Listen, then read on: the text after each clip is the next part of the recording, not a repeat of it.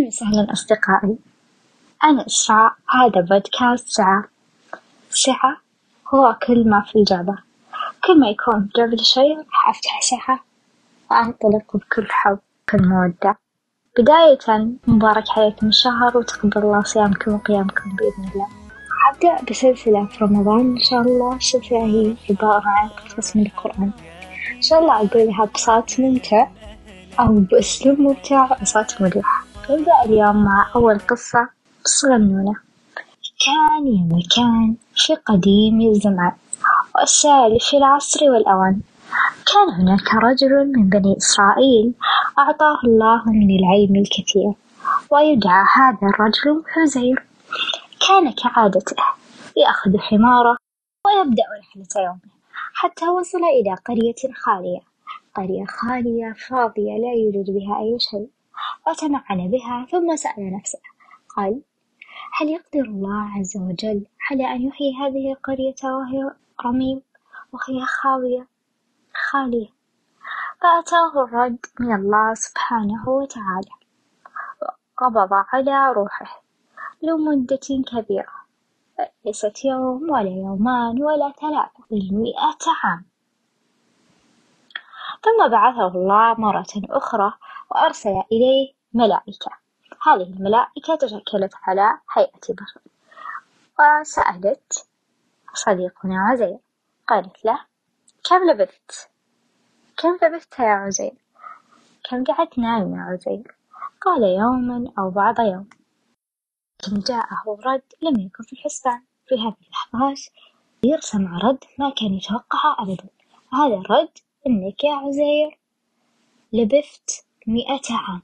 مئة عام وأنت نائم هنا عزير ما صدق وانصدم كيف يعني مئة عام؟ كيف يعني أنا نمت مئة عام متواصلة ولا حسيت فيها؟ هنا الملائكة رد رد عليه وقال انظر إلى طعامك. هنا عزير راح تمعن في طعامه ولا يستوعب أن أكله نفس ما هو. لا تغيرت رائحته ولا شكله ثم قال له الملائكة انظر إلى حمارك. حين عزير انصدم رأى الحمار جلد عظم متوفى. وفجأة العظام بدأت بالتحرك.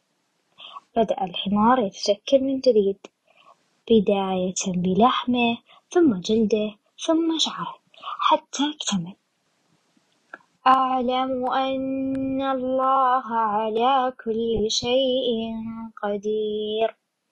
هنا عزير آمن وقال أنا أعلم يا الله أنك على كل شيء قدير.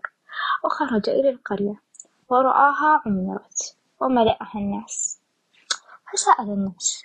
قال هل تعرفون عزير؟ قالوا نعم. إيه نعرف هذاك الرجل اللي مات قبل مئة سنة. قام قال لهم أنا هو. أنا عزير. أهل القرية طبعا مو مصدقينه ما صدقوا. فأتت عجوز معمرة من زمان هذا العجوز موجود في القرية. وقالوا لها أوصاف عزير وقالت نعم إنه هو. فصدقوا.